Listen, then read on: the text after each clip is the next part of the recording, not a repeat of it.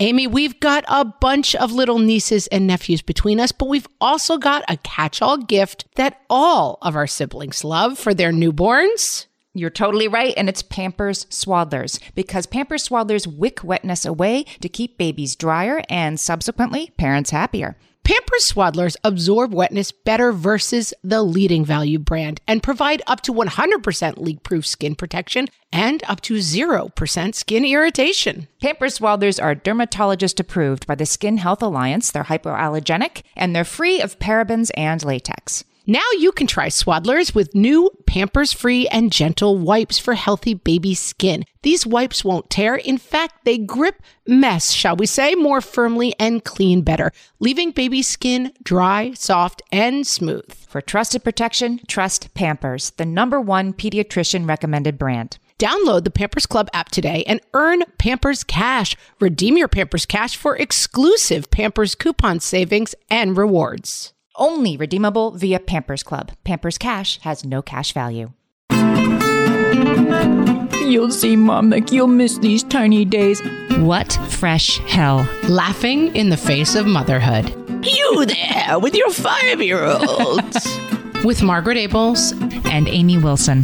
No, no, don't you remember? We used to make cookies together. A podcast that solves today's parenting dilemmas. So you don't have to. Ah, uh, it was the triple sow cow, and I didn't land it.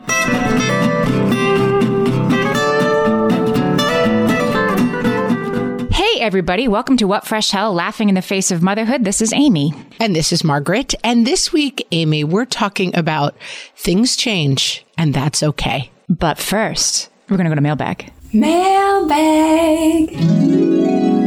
Oh, Amy, such a professional. I did it. It's definitely been weeks since we remembered, but here we are. Elisa emailed us to say, I wanted to thank you for the episode on pandemic decision fatigue and all your prior episodes addressing the pandemic. As I listen, I feel less alone in my struggle to protect my too young to vaccinate toddler and my pandemic fatigued husband. You make me laugh without ignoring how difficult this time is for moms. You are the mom friends I never got to make. Oh, Tima Lisa, because she became that. a mom during the pandemic, right?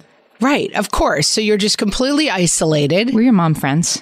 We're here, and believe me, we don't have all the answers for the uh, reality that is the pandemic, but I'm glad that the fact that we're talking about it helps us. Yes. I also want to point out, Amy, that Nikki Olympia Previno in our Facebook group, and I shared it to our page, made an amazing Hellions bingo card. I know. We are so excited about this.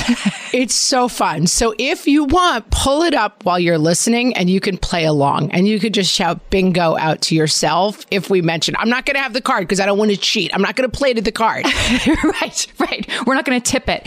Uh, no, I'm not going to be like, I haven't said this yet. Oh, I better say it so someone can get bingo. It's just a totally organic experience. Exactly. It's also on Instagram. We're on Instagram at What Fresh Hellcast. And by the way, people were like, what about this? What about that? And there's a whole like round two that we need to make. Yeah, we need a second bingo card yeah. for sure. A lot of people were like, you didn't mention this.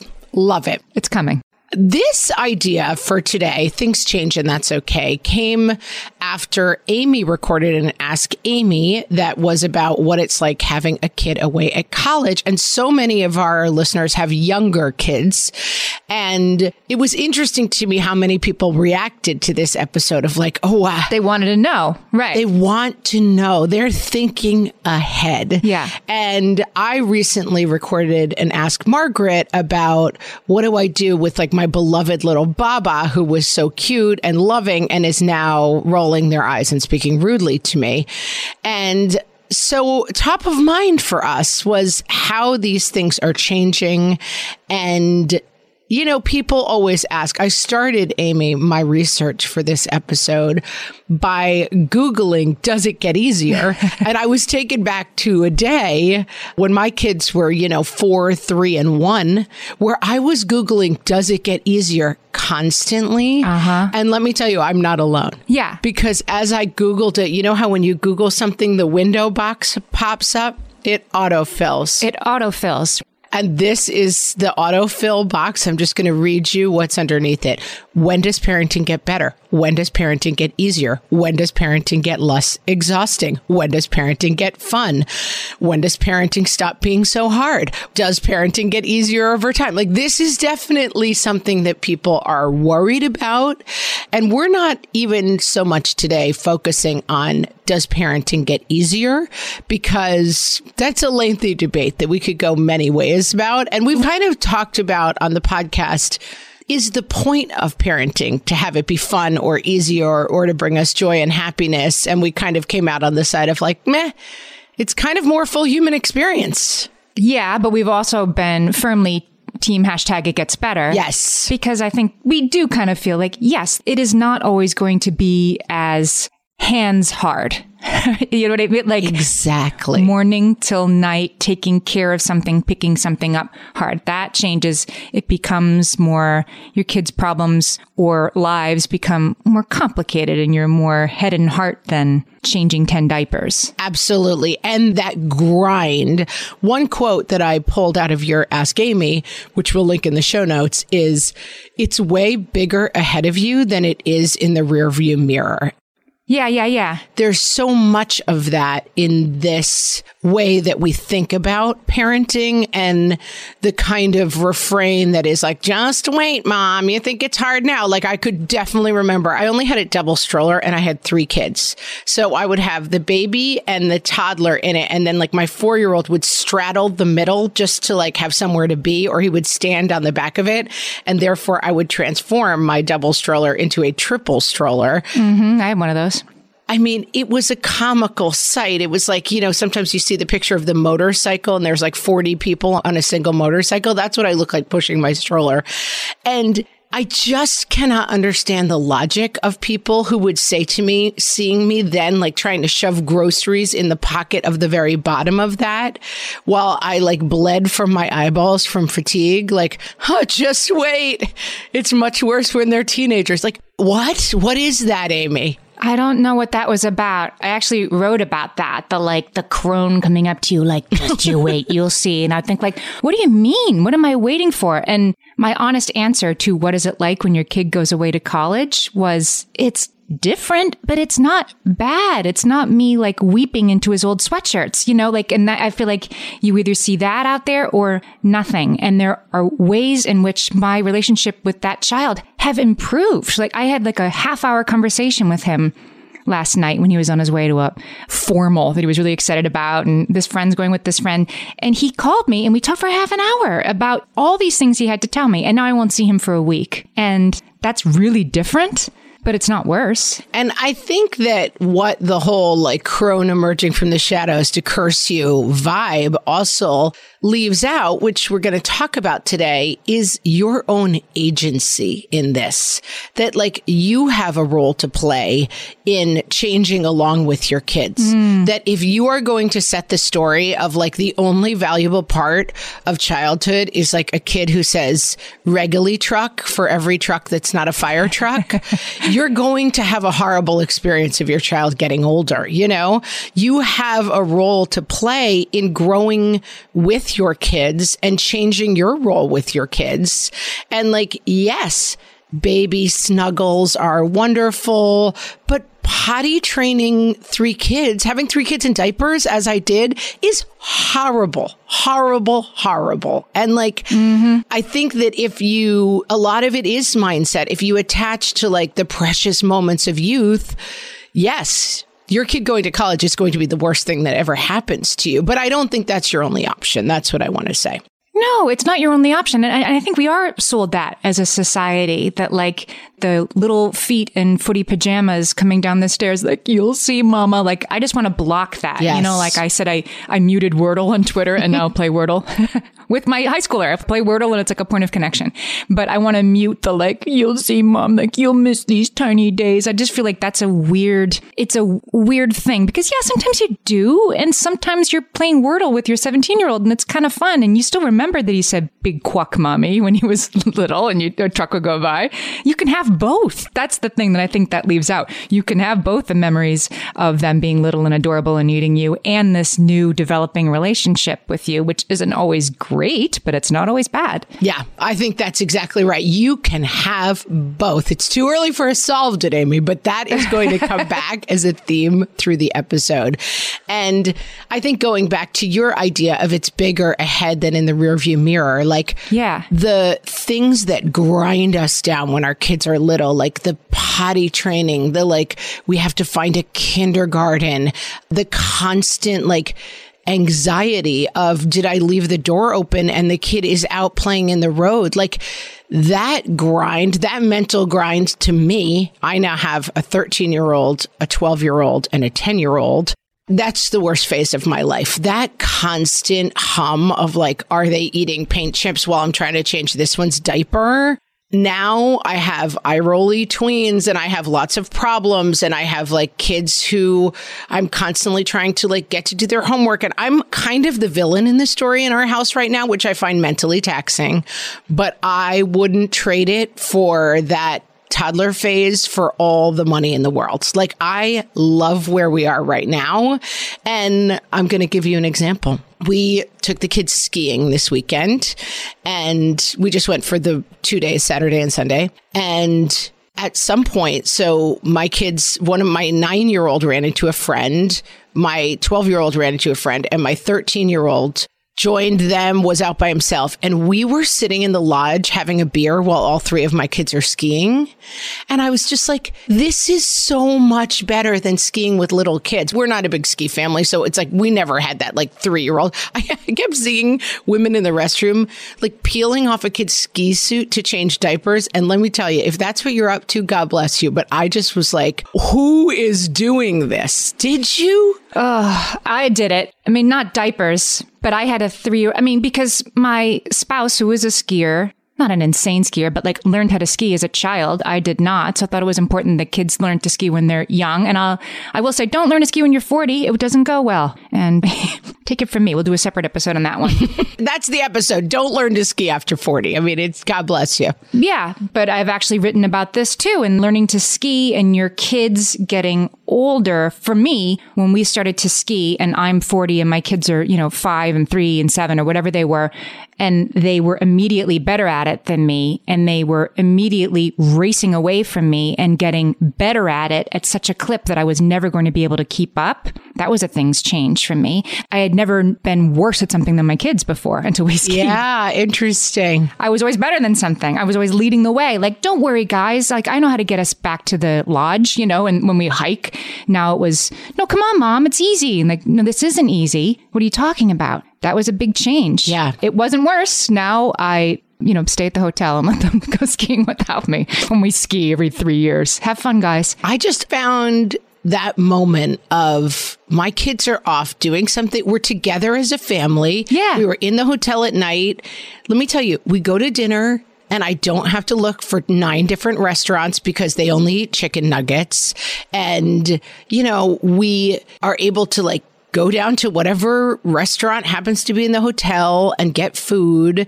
And at night, we are talking about the day and laughing about things. Like, I'm loving it. Now, does it involve a lot of like, Mom, where's my socks? Like, I'm sorry, I'm the villain of the weekend because you forgot to pack socks. Like, and I do a ton of work to make sure that everybody has their pieces and we have checklists. And of course, it's a pain, but the experience of being able to enjoy something as a family, and then my husband and I getting some time to enjoy each other's company because our kids are independent enough to be off and enjoying their friends and doing their own thing, I'm going to say phenomenal. Yeah. Right. And so the part that's worse, that the kids are constantly annoyed by you, like there are parts that are better and there are parts that are worse. It is neither as simple as, don't worry about it, guys. You know, your kids won't bother you anymore, or you'll miss every moment of this. Like, I think that messaging that we get is, mm, it's kind of like insidious, because like the more you hear, like if they could just stay little till their Carters wear out. Is that an oldie Loxalert, or do they still say that about Carters? It is. Back in my day. Definitely an oldie Loxalert. That you have to keep them them little. You have to keep them young because it only gets less fun from here. I think that wrong. It's wrong. And it really holds you back. And it makes you spend time worrying about, will I be sad when they go to college?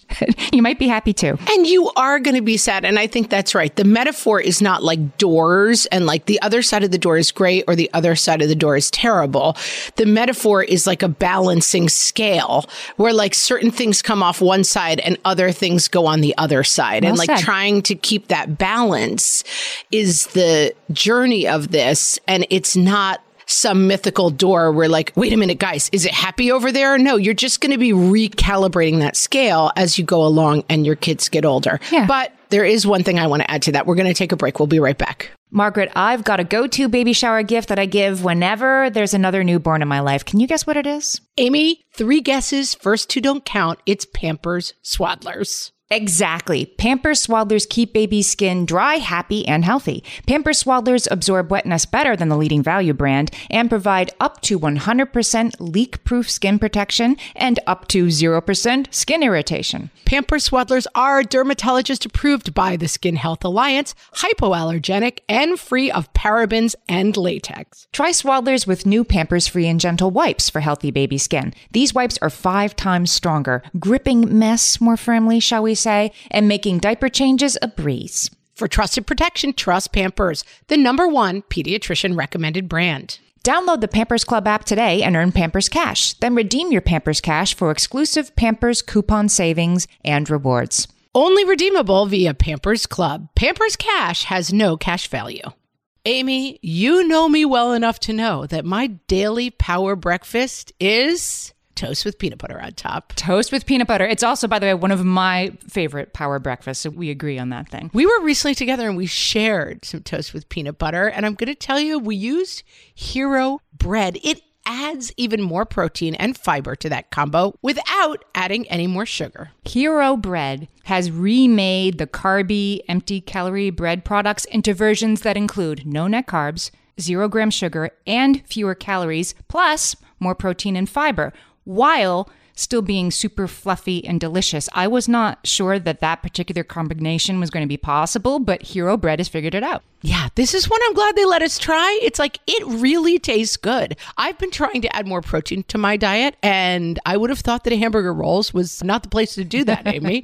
But all of Hero Bread's products, from rolls to tortillas to croissants, we please, offer protein and fiber, zero to one grams of net carbs, and zero grams of sugar. Start your Hero Bread bundle on their website and get ten percent off your order. Go to hero dot co and use the code motherhood at checkout. I like this bread, people. It's H E R O dot C O and code motherhood for ten percent off your order of Hero Bread.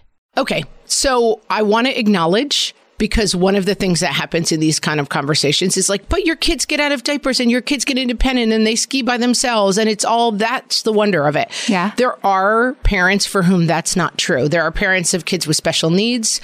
There are a lot of situations in which the facile advice of like, it gets easier because these magic things happen.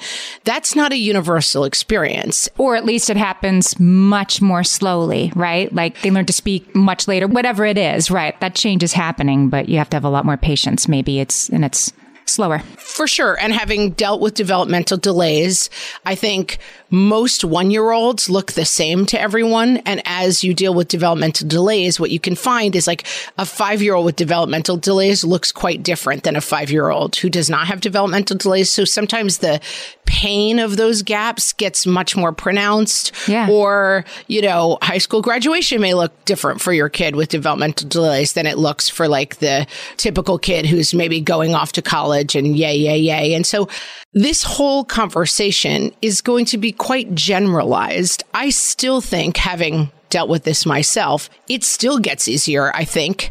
You understand the challenges better. You feel more equipped to handle the challenges as you go along. Mm. You find a lot of joy that is unexpected when you were just reading a diagnosis. Like, there's a lot about it that I do think gets better, but I don't think, if you don't hear yourself in this exact discussion, I just want to acknowledge that, like, I still think this is true. I have still found that this gets easier.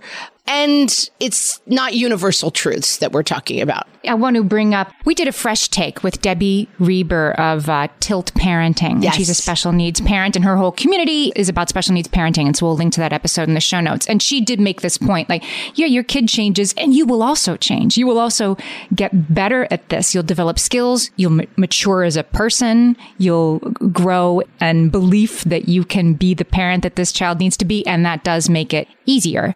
In that way. Yes. Let me tell you, your first I E P meeting is really different than your ninth I E P meeting. And for me, better. Yeah. You know what you're doing. You're there. You understand how to be the right kind of advocate.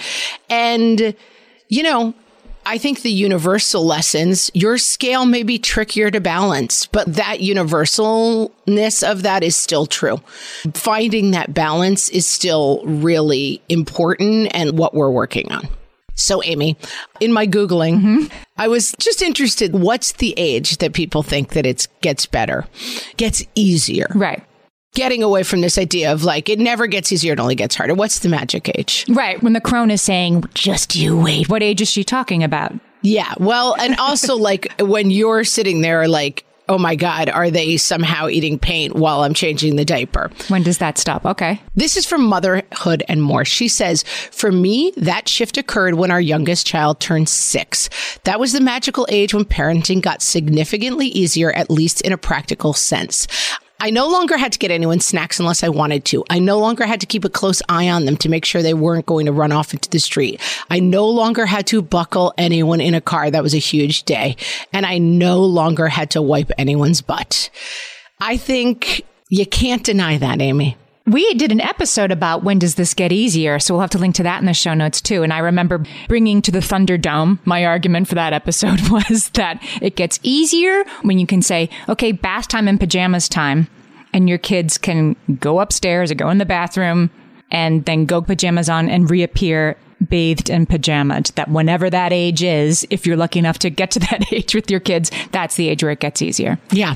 That might be a little older than six. Depends on the kid. I feel like when people say to me, when does it get easier? Carolyn Hacks, do you read her? I love her. Yeah, I always read her. She's a syndicated advice column. Love her. And she, somebody wrote it and said, when does it get easier? And she said, I never do this, but I'm going to do this. Five. That's the age when your ball of need stops being a toddler, starts being a kid, someone who can actually help out a bit, listen more reliably, amuse you regularly, and just fry your brain less. This reminds me of that book, Zen and the Art of Motorcycle Maintenance. Do you remember that book? Everybody was reading that. Amy, an Oldilocks alert. Back in my day. I know. I'm bringing all the Oldilocks alerts today. Anyway, like I kind of half read it, but like the joke of the book, spoiler alert, but nobody, I, you know, if you haven't read that book by now, then it's on you, I guess. That they're like, what's the meaning of life? The meaning of life, the meaning of the universe. And then the joke is at the end, it's forty-three. The answer is forty-three. Yes. That's the meaning of life. Yes. That there's an answer. That's the elusive thing. And this is where in our conversation today, Amy, as we're like five, six, you're out, you're good, calf rope, they're buckling themselves into the car. Right. You're not like doing your contortionist act where you're like half twisting. We had the seats that pulled forward with the hatchback. So you literally had to do like a back bend, like a yoga worthy back bend to buckle the back kid into the car seat. And by the time you did that, the four-year-old's running off. So we're like five. That's the magical age. You're free. Everything's going to be okay. But here I come, Amy. Prepare yourself. You're passing a cave and I'm in a hood and I have long, craggly fingers. And I'm like, you there with your five-year-old. Psychology Today. Yes. Obviously, the answer varies for different parents with different kids. However, a survey of over two thousand well-educated moms by Suniya Luthar and Lucia Ciciolla at Arizona State offers one universal answer. On average, mothers of middle schoolers twelve to fourteen years old generally feel worse than parents of infants, preschoolers, elementary children, high school children, and adult children. Moms of middle schoolers report markedly less parenting satisfaction than other moms. Well, that's di- I mean, we can put a piece of paper between that, right? Like, are we talking about the most satisfying stage of parenting or the easiest stage of parenting? And I guess it is true that changing ten diapers a day, I mean, maybe ten if they're breastfeeding babies, it's ten diapers a day. There's also great rewards, right? There's also snuggles and uh, all this, you know, serotonin and oxytocin, and there are rewards. Yep. And then middle schoolers, less hard, less love bombing. So I guess the satisfaction would be lower as the workload gets lighter. That kind of makes sense. Yes, and that's right. And this is Carrie Goodwin, P H D, which is harder, parenting teenagers or toddlers. And I think this is exactly what you're getting at. She says, many parents who are struggling through the toddler years are warned by parents of older children. You think this is hard? Just wait until they're teenagers. That's our crone from the cave. As a parent of toddlers myself, I have always found these warnings demoralizing and honestly terrifying. So I couldn't help but wonder, does the research actually back this up? Which is actually more stressful, parenting a toddler or parenting a teenager? Oh, okay. I have a thought on this. Give us your thought, and then we'll see if Kara agrees with you. I mean, it's going to seem facile, but I think it's true. It depends on the toddler and it depends on the teenager. Like, I have a teenager who's a college freshman who is blissfully happy at college, right? Which in twenty twenty-two is not a foregone conclusion at all, right? There's, it's, the pandemic has made it so hard on college students for a hundred ways. This kid is happy. So therefore, I'm happy. So therefore, my relationship with him is great.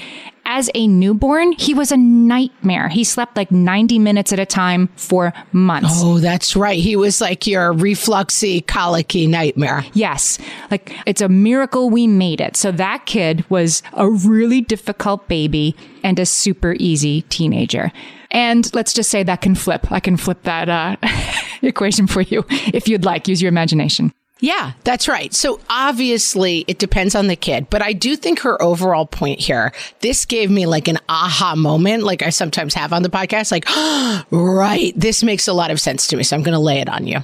She says, with young kids, role overload, A K A feeling overwhelmed by everything you have to do as a parent, is higher in parents of toddlers than teenagers.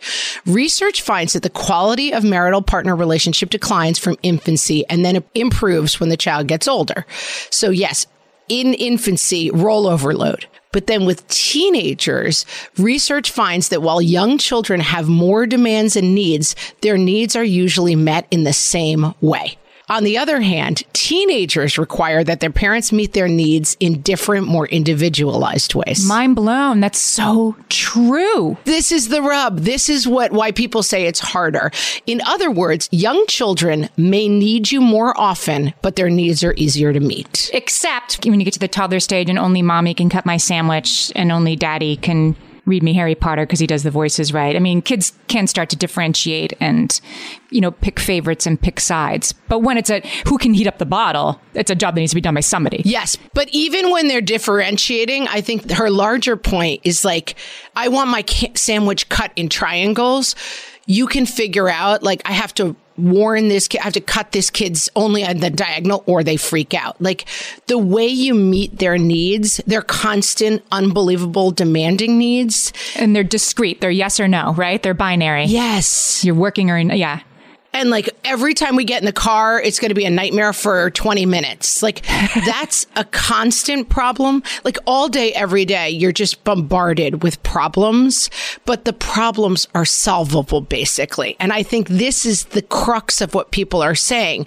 When a teenager comes home and is like, my four closest friends who I've been together with since I was a toddler, and we've always been a clique, one of them decided to cast me out, and now I have no friends, and I'm scared to go to school. That's a really different problem than like, I have to remember to cut the sandwich on the diagonal. Yes. And that problem is probably going to be much more on one parent. I mean, I'm thinking of this with my own older kids. My kids do relate to each of us pretty differently. And if one of my kids is having trouble in a relationship, they are probably going to go to one parent or the other. And it's not always the same parent. It can often be the same sex parent. They're, yeah, different parents provide different needs for this kid. And their problems get, if they have problems, are more global. They're not happy at college and should they transfer, right? The girls have all turned on her and what are we going to do? Are we going to call the other parents or not? Like, these are bigger and more unsolvable if they occur, and they don't always occur. You can have a teenager for whom things are going really well for that, you know, quarter. That's right. You could sail through on a lot of this stuff. I mean, you could sail through on most of this stuff. There are people who say like, well, I don't know what you're talking about. You can have a baby who sleeps through the night at six weeks. Exactly. You can have kids who are really easy. let me tell you, if you have three kids, you're going to really lower your chances of having uh, an easy time, just from my own personal experience. But I'd never heard it expressed quite this way, and it made so much sense to me. Listen, I had three kids in four years. That's a pretty high degree of difficulty in terms of like... Triple sow cow. Ah, uh, it was the triple sow cow. And I didn't land it. I never landed it once, Amy. But everyone, from the minute I opened my eyes in the morning until... Not even the minute I closed my eyes, because someone would wake up during the night. I just had these endless days of like, someone always had a need. And then someone was always unhappy. I've said before that my brother, I said, I had a kid and I said, he said, how's it going? I said, we have good days and bad days. He goes, oh, have another kid. Then you can have good days and bad days on the same day. And that's what it was. Like, somebody was always unhappy. The juggling just ground me down. Mm-hmm. And I think that I'm a person who... That kind of problem solving, my mom was the same way. She had left, you know, a very big job to have three kids. And I think it just ground her down, this constant un- inability to solve problems. Just it was constantly like chaos and problems all the time with little kids. And then as we were teenagers, I think she felt much more in control, being like, okay, the friends have abandoned you. Here's what you're good at. You have to keep going to school. She was very good at that kind of problem solving and not as good at the like just living in chaos. And I think that's why I find this phase better for myself too. That kind of like, let's think of a solution and let's put it in perspective. That kind of work is a lot easier for me than the grinding pain of three kids, constant problems. I want to talk about how things change and that's okay, how I'm thinking of this sort of for myself right now. Can I talk to you about that after this? You may.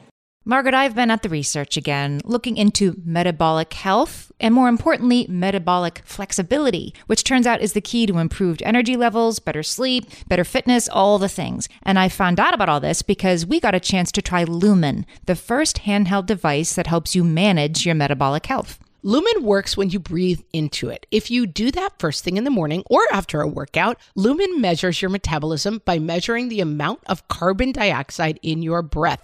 It's science, people. That lets you see exactly what's going on in your body in real time. Then you use Lumen's app to get tailored guidance to improve your sleep, your nutrition, even stress management. If you're interested in figuring out the effects of different sorts of foods on your body, Lumen is a really cool way to see what's actually happening as your body burns different different fuel sources. If you want to take the next step in improving your health, go to lumen dot me and use FRESH to get one hundred dollars off your Lumen. That is L U M E N dot M E. Lumen dot me and use the code FRESH at checkout for one hundred dollars off. Thank you, Lumen, for sponsoring this episode. Hi there, I'm Andrea Owen, self-help author with nineteen translations of my books, global keynote speaker, and life coach. My podcast, Make Some Noise, has been serving up self-help in a simple-to-digest way for the last decade.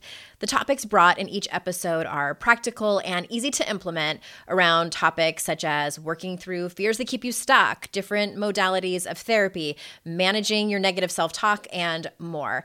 We bring you guest experts, solo episodes, and I even coach listeners on the air around relatable struggles.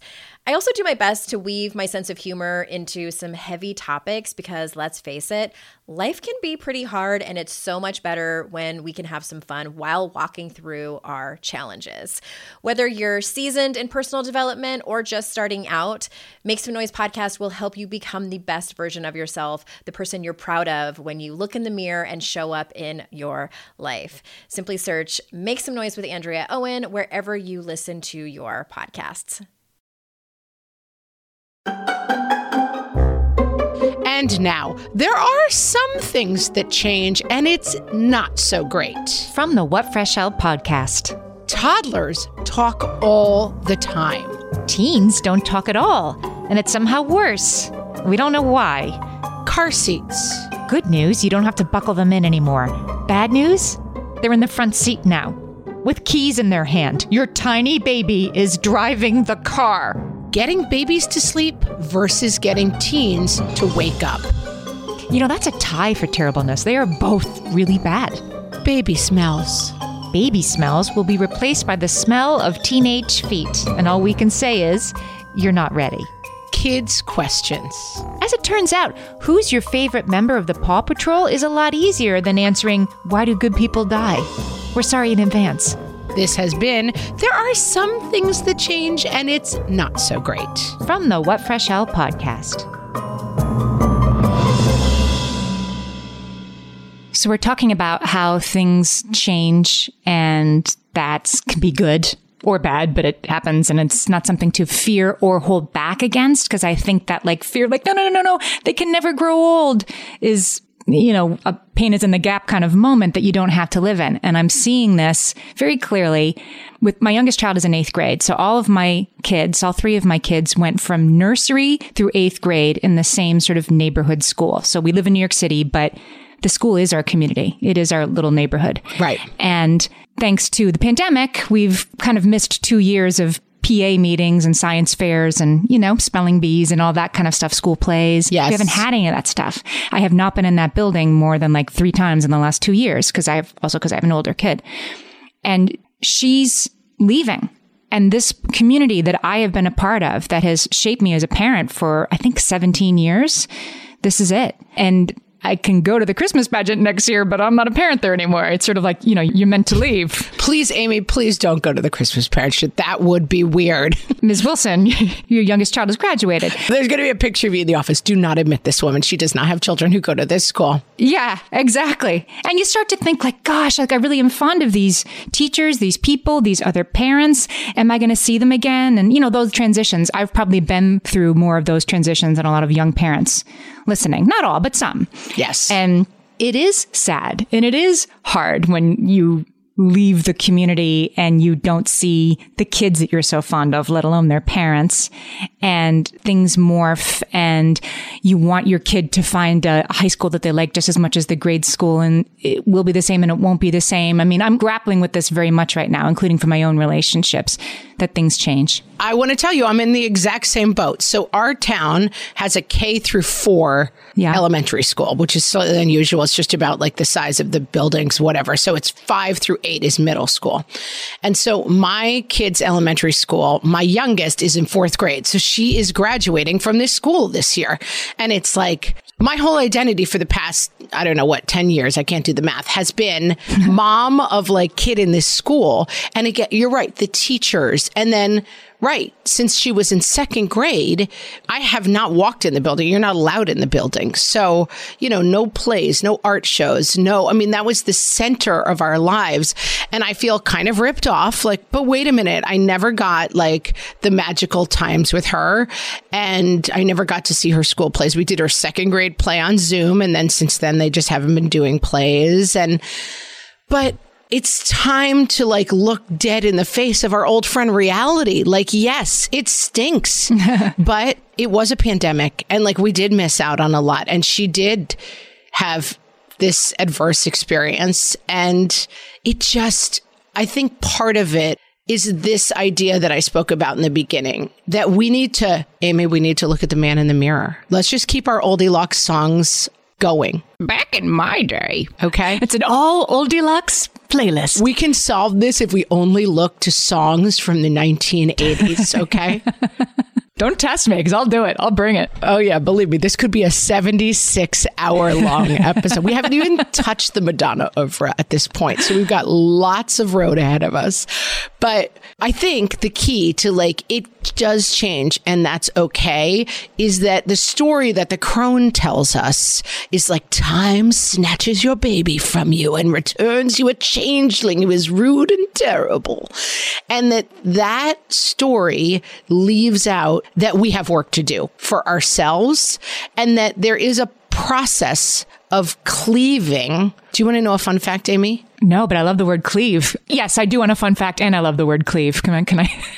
Cleaving, I believe, is the only word in the English language that has two opposite meanings at the same time. Oh, really? To cleave to something means to hold it tightly. Yes. And then cleaving means separating. Like breaking it in half. Yeah. Fun fact. But that second cleaving, like your kids become rude and obnoxious to you, as I talked about in my Ask Margaret about rude kids, because that is a developmentally appropriate stage of separation. But sometimes we think of ourselves as like the island they're swimming away from. But that's not right. We are both cleaving from each other. Mm. Like we have to find a relationship. And I will say I had a really difficult relationship with my mom as a teenager. Really difficult. Famous in family lore. My mom was maybe the closest person I had in my life from the time I was in college until she died three years ago. But that would never have been possible if we had not gone through that separation, that we refound each other on the other side of being adults who like loved and respected each other. And we would sit and talk for three hours because we just enjoyed each other's brains and our way of processing. And she was the person I went to with problems. But we had to be, now for me, I didn't realize it, but she had to be brave enough to like go through that process of you go swim and we'll find each other later. Wow, I love that. Right. And she would have lost out on that. You would have lost out on that relationship if she instead was like, I have to try to cling to the way things used to be. I have to make her not leave, right? Not swim away. No, no, no. Don't you remember? We used to make cookies together, right? Like trying to cling to the past because right. once you leave, once you go to college, it'll never be the same again. No, it won't ever be the same again. It will be different and maybe wonderful in new ways, but you have to take that risk. And the only child that I value is the like big glasses, pigtails, fourth grade version of me. Yes. That is the work of avoiding the fate that the crone has placed in front of us. And Amy, I'm not just saying this. Psychology Today is saying this. Okay? Lay it on me. I'm going to give you from Psychology Today how to counterbalance this only as happy as my happiest child, oh, how the years go by feeling, right? That when you're feeling that feeling of like, mm-hmm. oh, my adorable little, you know, kiddo is now becoming this person I don't recognize. Develop your non-parent self is the first piece of advice, which okay. makes a lot of sense, right? So if our only identity is parent of this child, that's not healthy for us or for our child. Okay. And that means the pain of like that rejection from our child really stings. Seek support. Don't be fooled by everyone else's perfect life. Everyone else is struggling. And I feel, especially nowadays with social media and presentational parenting, that the idea of like everyone else seems to still be like hanging out with their bestie on the couch, watching Netflix series together and having great talks. But my kid slams the door in my face and seems to hate me. That's going on for everybody. That is a part of this process. And don't be intimidated by like, I can't say that I don't really like my kid right now because that makes me a bad person. You know, and to talk more about that, we uh, did a fresh take with Kat Velos, who wrote a book called We Should Get Together. And I had a great conversation with her about connection and the way to sort of accelerate. You know, you meet somebody new and you want to connect with them or you want to maintain a connection. How do you sort of accelerate? She believes that there are ways you can, you know, make that happen.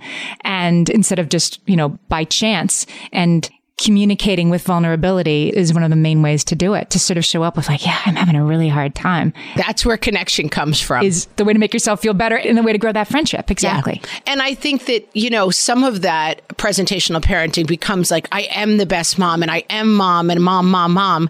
And that this bit of distance between yourself and your kids, we forget about how important that is to be like, maybe I'm only as happy as my unhappiest kid, but I also have a spouse and a home and a job and a passion and hobbies that I like and friends that I like. And that my definition of like my connection with my child is the only thing that defines my life.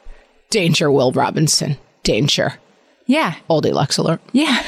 Back in my day. Here's another piece of advice. Minimize power struggles. So this is really important at this phase. As kids start to cleave, as they start to separate, there tends to come from us the like, no, I am in charge. I am the mom. I am this. Like, you got to allow them to stretch those wings. You do not need to ever be spoken to rudely in your home. You do not need to put up with nonsense behavior from kids, and please don't.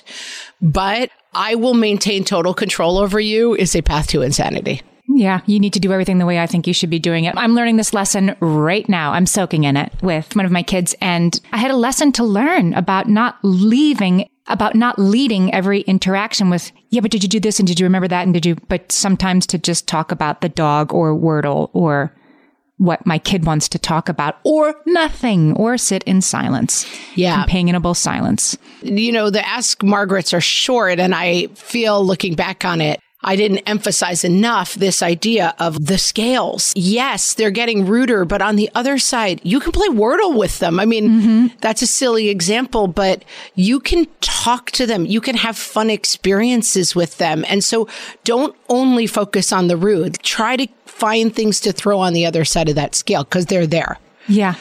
Hang on, it's a stage is another piece of this advice from Psychology Today, which I think we get, right? That like the really tough, eye-rolling, difficult phase, that won't be forever. I think sometimes we feel again the door that like, oh, we've gone through the door and the joy of, you know, our little cuties is gone, and now we're through the door into the room where like they hate us. That's not how it is. No. It's a path, and you're like in the kind of, you're in the Wizard of Oz, you know, apples, trees throwing apples at you phase maybe. But like beyond that is uh, the Emerald City. It's shoots and ladders, you know? There's yes. going to be times when it's going not well, and then times when you're like, oh, like I said, when my son called me last night, like, hey, just wanted to say hello and show you my outfit and, you know, meet my date and whatever. It was like, I feel like I went from like thirty-seven, like, I got the good ladder, all the way up to eighty-three. Nice. Then, but there could be a shoot sometimes right before you win, Amy. Yes. You're back down. Yes. The last piece of this advice that I really like, develop amnesia and don't bring up past failings. And I think that this is, they're saying, I think very simply like, you know, last week you did that, blah, blah, blah, blah, blah. Like, don't dredge from the bottom of the suitcase with your kids their failings. But I think really this is our solved it moment, which is let your teenagers be teenagers. Don't try to pull them back until let's go back to a time when you were.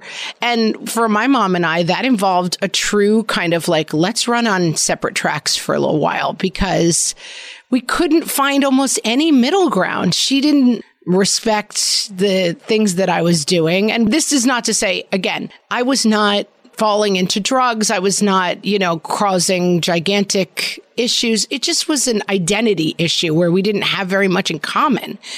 And so in that time, develop amnesia for what they did wrong last week, so you're not constantly bringing it up. But I think more profoundly, you have to develop a kind of amnesia around, oh, but they used to be this and they used to be that. And because it gets in the way of seeing who your kid is. And until you can see them for who you are, they are, and accept them for who you, they are, your relationship with them is going to be hosed. What I think it's really about is, you know, the amnesia, not bringing up the past, means allowing for change, allowing the change to occur, allowing for things to be different. Yeah. Maybe first bad and then good, right? Stop trying to pull it back to the familiar, because you don't have to. Even when that meme on Facebook is telling you, you know, you'll miss these times, mama. Like, sure you will sometimes. And then sometimes you'll be like, oh, I never want to. I'm so glad I'm not changing diapers anymore. Like, believe me, it's both. And so you don't have to try to keep things the same. Welcome change. Amy, if I may, I think what you're trying to say is things change. And that's okay.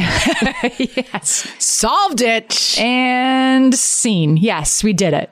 Did it. I hope that was helpful to everyone. It was such a helpful conversation for me because, uh, like Amy, I'm soaking in it. I've got tweens at home and, like, I miss the snuggles, but I'm trying to see, like, what we've got ahead that could be really exciting and fun. Friends, we have an ask for you. What would you like to see on our merch? We want you to come to our Facebook page or email us at info at whatfreshhellpodcast.com and let us know. Go check out our merch store at bit.ly slash whatfreshmerch. See what's there. We've got oldie locks. We've got a thing and a thing. We've got tweet tweet. But what's we got that already. Not there.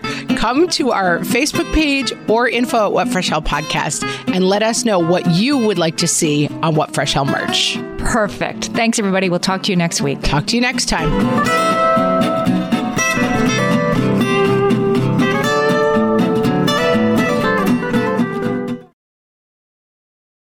Well, hey there, busy mama. Are you looking for ways to make your life easier, your home less chaotic, and at the same time, add more joy to your life? My name is Deanna Yates, and I'm the host of Wanna Be Clutter Free, a podcast all about letting go of the stuff we don't need in our lives so that we can focus on what truly matters. Don't worry, I'm not going to tell you to throw it all away or make you feel guilty about keeping something you love, no matter how many other people don't quite understand it. But I will give you practical and, more importantly, actionable advice so that you can make progress right away. And you won't just hear it from me. There are amazing guests too. It's like having your bestie in your pocket, telling you it's okay to let go of the things that are not serving you and your family in a totally non-judgmental way. So join me over on the podcast where we can work on progress over perfection for those of us that want to be clutter-free.